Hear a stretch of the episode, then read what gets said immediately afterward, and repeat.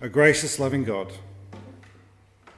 help us to understand your word today, your word found in the Bible.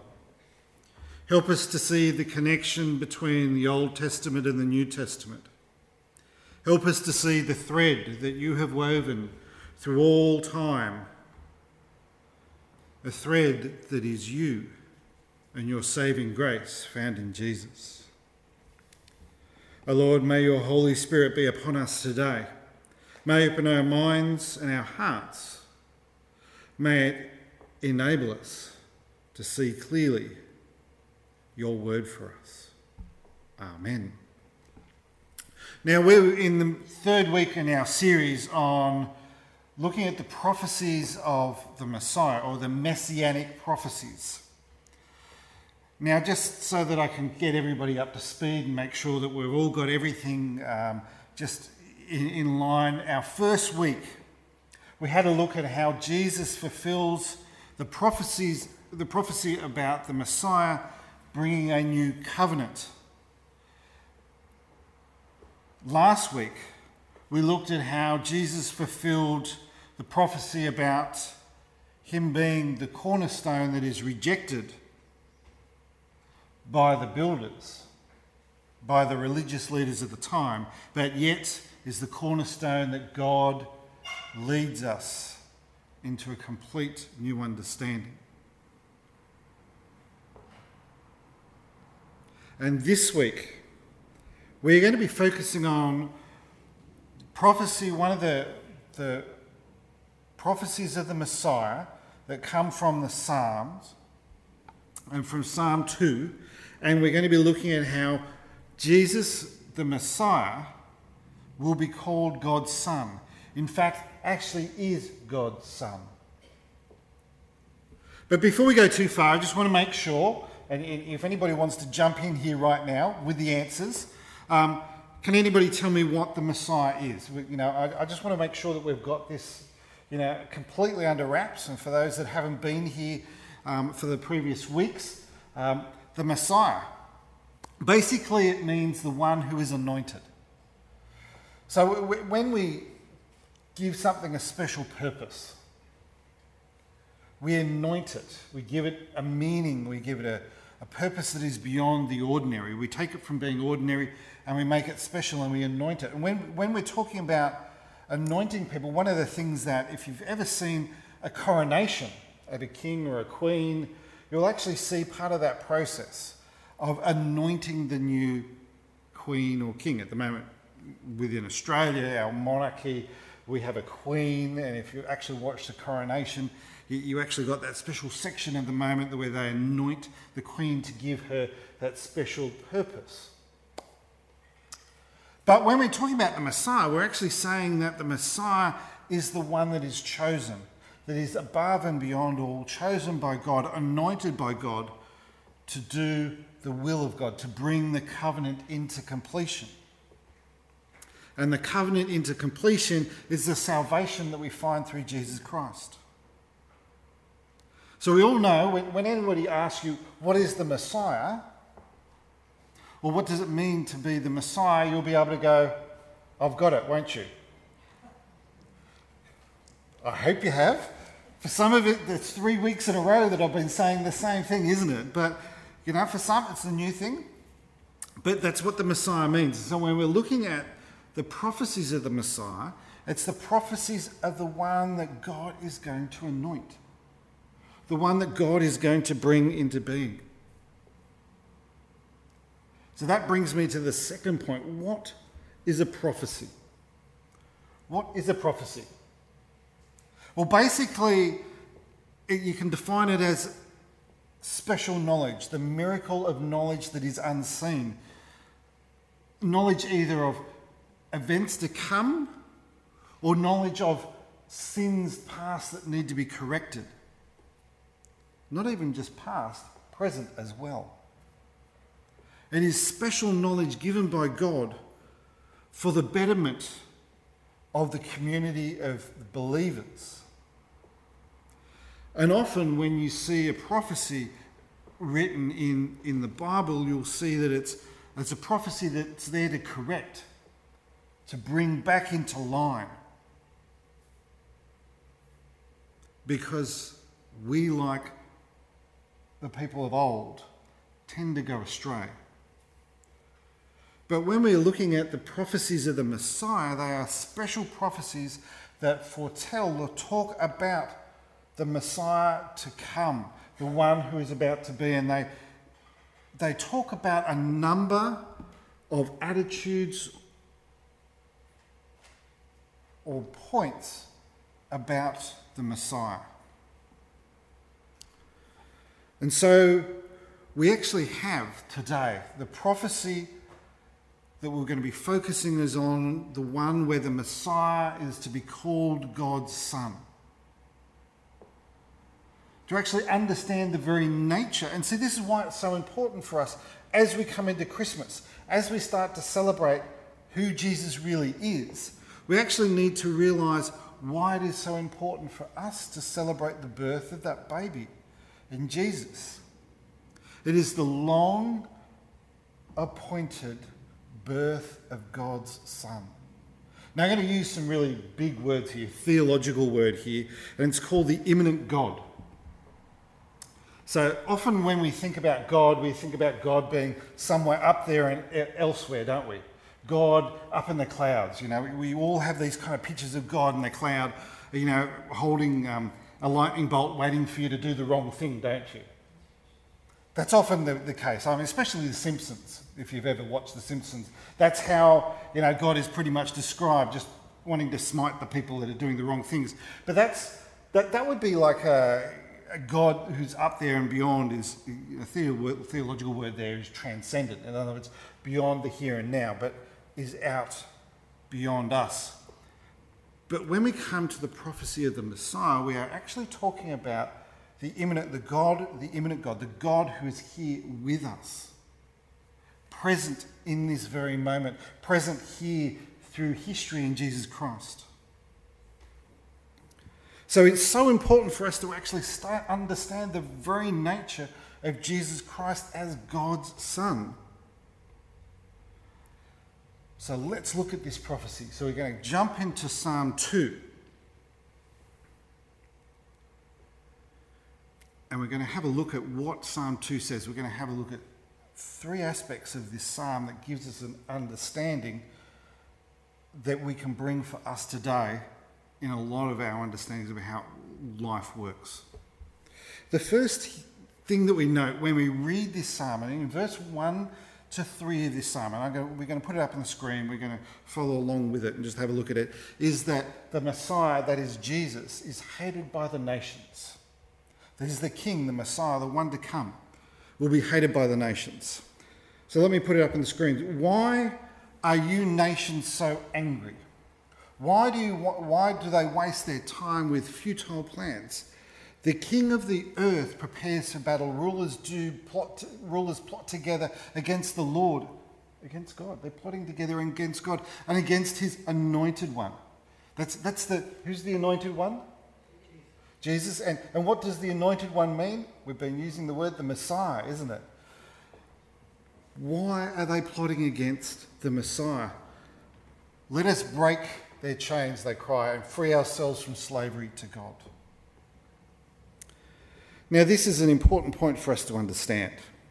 So the only way really to understand this psalm is that we actually understand it, it, it is actually sh- expressing the rebellious nature of our humanity against God. The nations are basically fighting against God because they despise his Son. It's a pretty hard and harsh statement.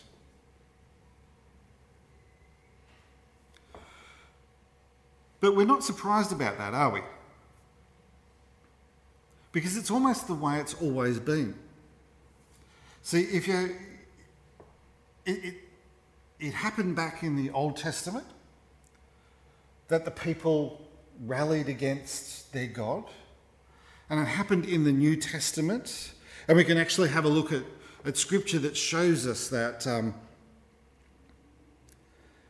that the church even the early church, when when the apostles had started to teach and people had started to gather, that the world and people were rallying against the Messiah, against God's plan, against Jesus.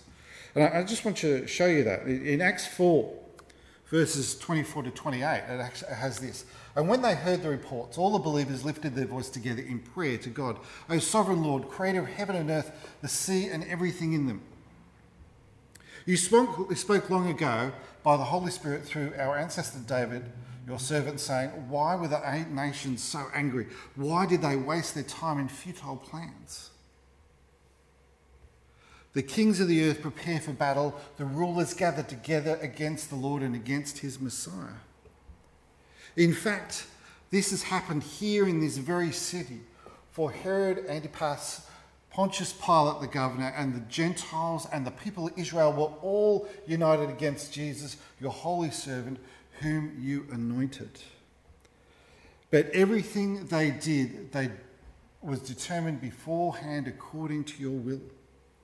Can you see here that even back then, the disciples, the apostles, the early church saw that this was happening, that it was actually a fulfillment of the prophecy, that Jesus, the rulers, would despise Jesus.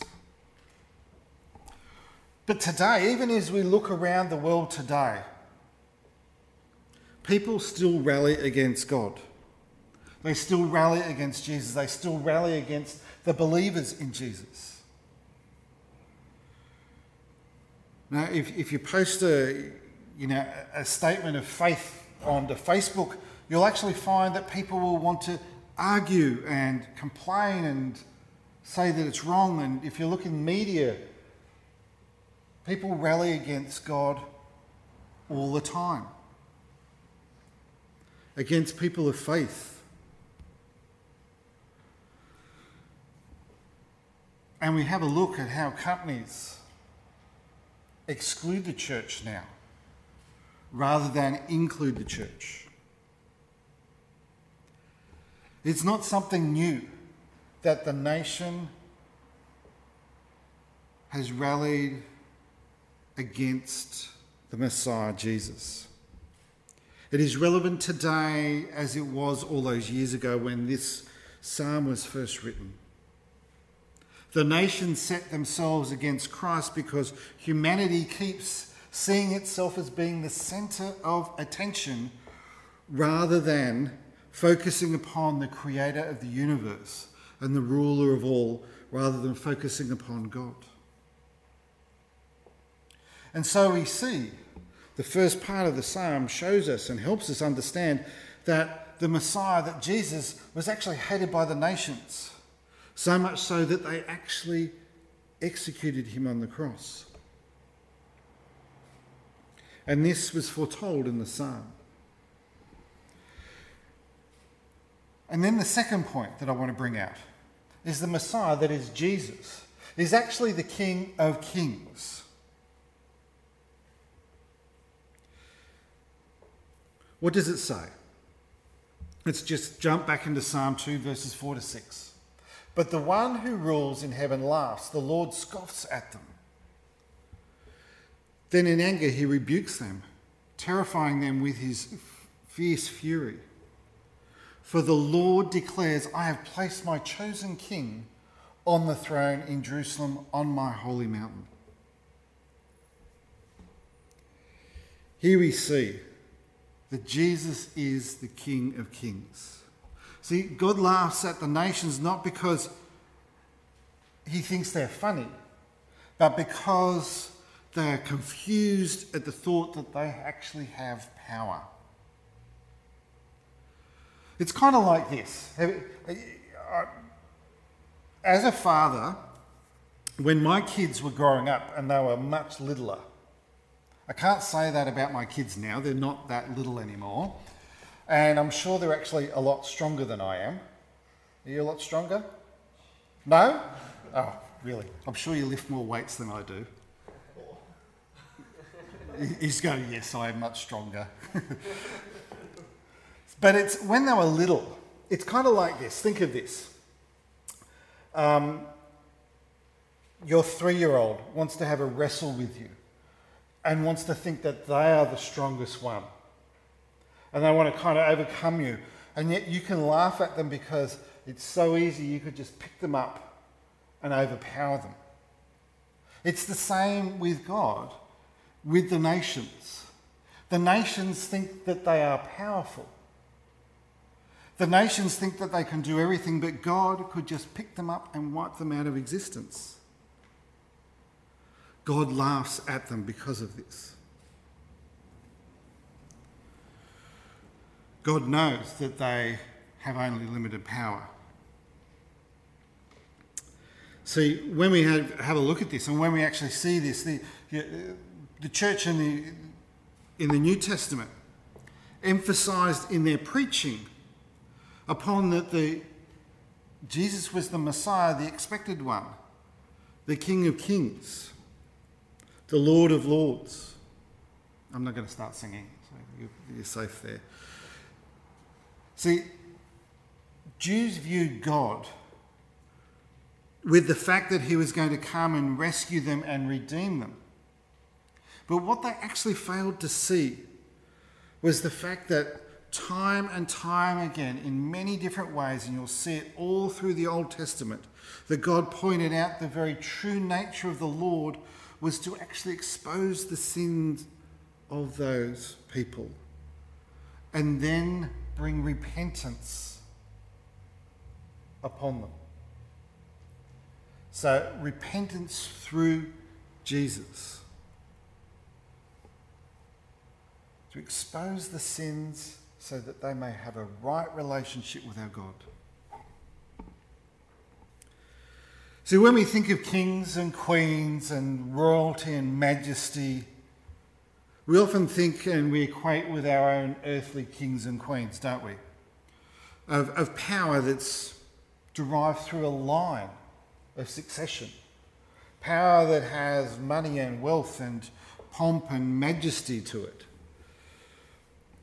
I always think it's funny because at the moment, you know, the, it, because with, within the news and everything else at the moment, um, they all like commenting on the protocols that revolve around the royal family.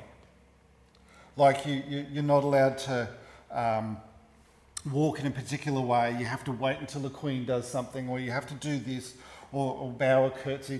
And Chris was only telling us, you know, a number of weeks ago about the, the handbag thing with the Queen. That the handbag in certain locations gives signals to those people of what they need to go and do. Like if the handbag goes somewhere, then the Queen's had enough and it's time to finish the conversation, but the Queen doesn't want to tell them that they've had enough, so the handbag moves. It's that, that kind of thing. You know, we get all fascinated by it, and especially with Meghan Markle and, and you know, the, the royals and them being out here in Australia and all the protocols that go with it, that you can't touch the beard of the, the prince, or apparently you can, if you're young and you're cute. But if you're older, that may not go down quite so well. But see, there's the thing. We think that these royalty people, the royals, are set apart, but they're ordinary people. Whereas Jesus was fully human, was with us completely, but was completely God as well. And that is our biggest difference that we have when we start to talk about kings and queens and about the Messiah and about Jesus, is that Jesus is God's Son. It is, he is God. And that brings us to the point that Jesus is the Messiah, is God's Son. And where do we see the prophecy? We see it in, in Psalm two, verse seven. It says, "The king proclaims the Lord's decree. The Lord said to me, you are my son. Today I have become your father." This is the promise. This is the messianic, the Messiah prophecy that promises that the Messiah, who we know is Jesus, will be God's son. So the question is, how is this prophecy fulfilled in the New Testament? How is this prophecy fulfilled by Jesus? I want to give you two verses that will help us understand this. And the first is from Mark's Gospel, Mark chapter one, verses one through to three. And it is, well, one to three, and then, then it actually goes on to nine eleven. I'm going to just skip a little bit because it's just talking about the baptism of Jesus. But this sets the scene for us. This is the good news about Jesus, the Messiah, the Son of God. Notice, notice the opening remarks of Mark's Gospels is what? This is the good news about Jesus, the what? The Messiah, the chosen one, the Son of God.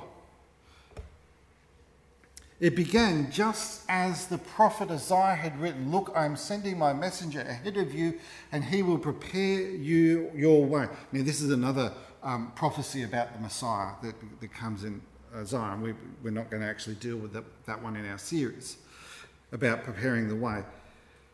Here's a voice shouting in the wilderness, "Prepare the way for the Lord's coming. Clear the road for him." So here we see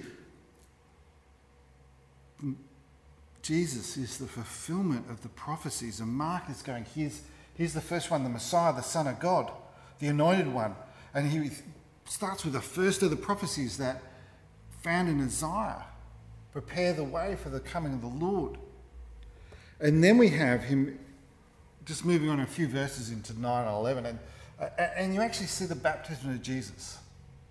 One day Jesus from Nazarene in Ga- came from Nazarene in Galilee, and John the Baptist baptized him in the Jordan River. As Jesus came out of the water, he saw the heavens split apart, and the Holy Spirit descended on him like a dove. And a voice from heaven said, "You are my dearly loved son, and you bring me great joy." Fulfillment of the prophecy. God speaking of Jesus, his son, declaring that he is son, fulfilling that prophecy that he is the Messiah, the chosen one. He is anointed by the Holy Spirit. Incredibly important for us to actually understand that God and Jesus are one. Jesus is fully God in human form, fully human and fully God at the same time. And if we go into an, an, another set of verses into, into Acts, and we have a look at Acts thirteen, verses thirty-two and thirty-three. It says this, "And now we are here to bring you the good news," that is the gospel, that is the good news of Jesus Christ. "The promise was made to our ancestors, and God has now fulfilled it for us, their descendants, by raising Jesus." So actually saying that Jesus had died and had been risen again. This is what the second psalm says about Jesus. "You are my son. Today I have become your father." See, not only within the, the actual Gospels, but also in the Acts and in Hebrews, all through the New Testament, we see referencing to Jesus being God's son, a fulfillment of that prophecy. Because Jesus is God's son. And the thing for us is that we can place our trust in God's son. We can place our trust in Jesus. I want to wrap this up, not with my words, but words from, from Paul the Apostle, found in Romans one, verses one through to four. And this is the opening of the letter to Rome. To the Roman church. "This letter is from Paul, a slave of Christ Jesus, chosen by God to be an apostle and sent out to preach his good news. God promised this good news long ago through his prophets in the Holy Scripture. The good news, hang on, The good news is about his son. In his earthly life, he was born into King David's family's line, and he was shown to be the Son of God when he was raised from the dead by the power of the Holy Spirit. He is Jesus Christ, our Lord. He is Jesus Christ, our Lord. The one that was prophesied and spoken about so long ago, made complete in the love and grace found in Jesus Christ. And we can have trust in him. We can find our salvation in him. So let us just pray together. Let us pray that we may depend wholeheartedly upon our God, a gracious, loving God. I want to learn to trust you. I want to learn to trust you with all of my life and with all of the situations that I face right now. Today I choose to say, not my will, but yours. I want to learn to trust you right now, to give all the situations in my life and lay it before you. Let us give to our Lord anything that is difficult that we are facing. Let us rejoice with our God any times where we are happy and joyous. O God, I trust in you to break through in your way and in your timing. I thank you that you have created me as a unique individual. You have fashioned me carefully and in a special way. Help me to learn what I need to learn today, that what you would have me understand. Help me not to make my own plans and then ask you to bless them. Teach me instead to listen to you, that I may do your will wholeheartedly for my life. O Lord, show me your plans for this day and help me to live it out joyfully. Forgive me for when the times in my life where I have forced my own will and my own plans. And Lord, change me, so that I may lay everything at your feet,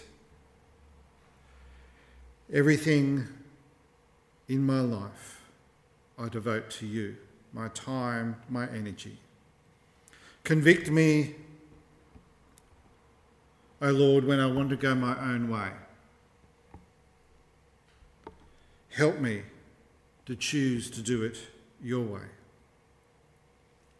O Lord, today I acknowledge my total dependence upon you, upon you at this moment, in all my moments, that I have in you and I always will belong in you, your love. You own me completely, Lord, and I depend upon you. May your great love, the love found in Jesus Christ, be with us now and always. Amen.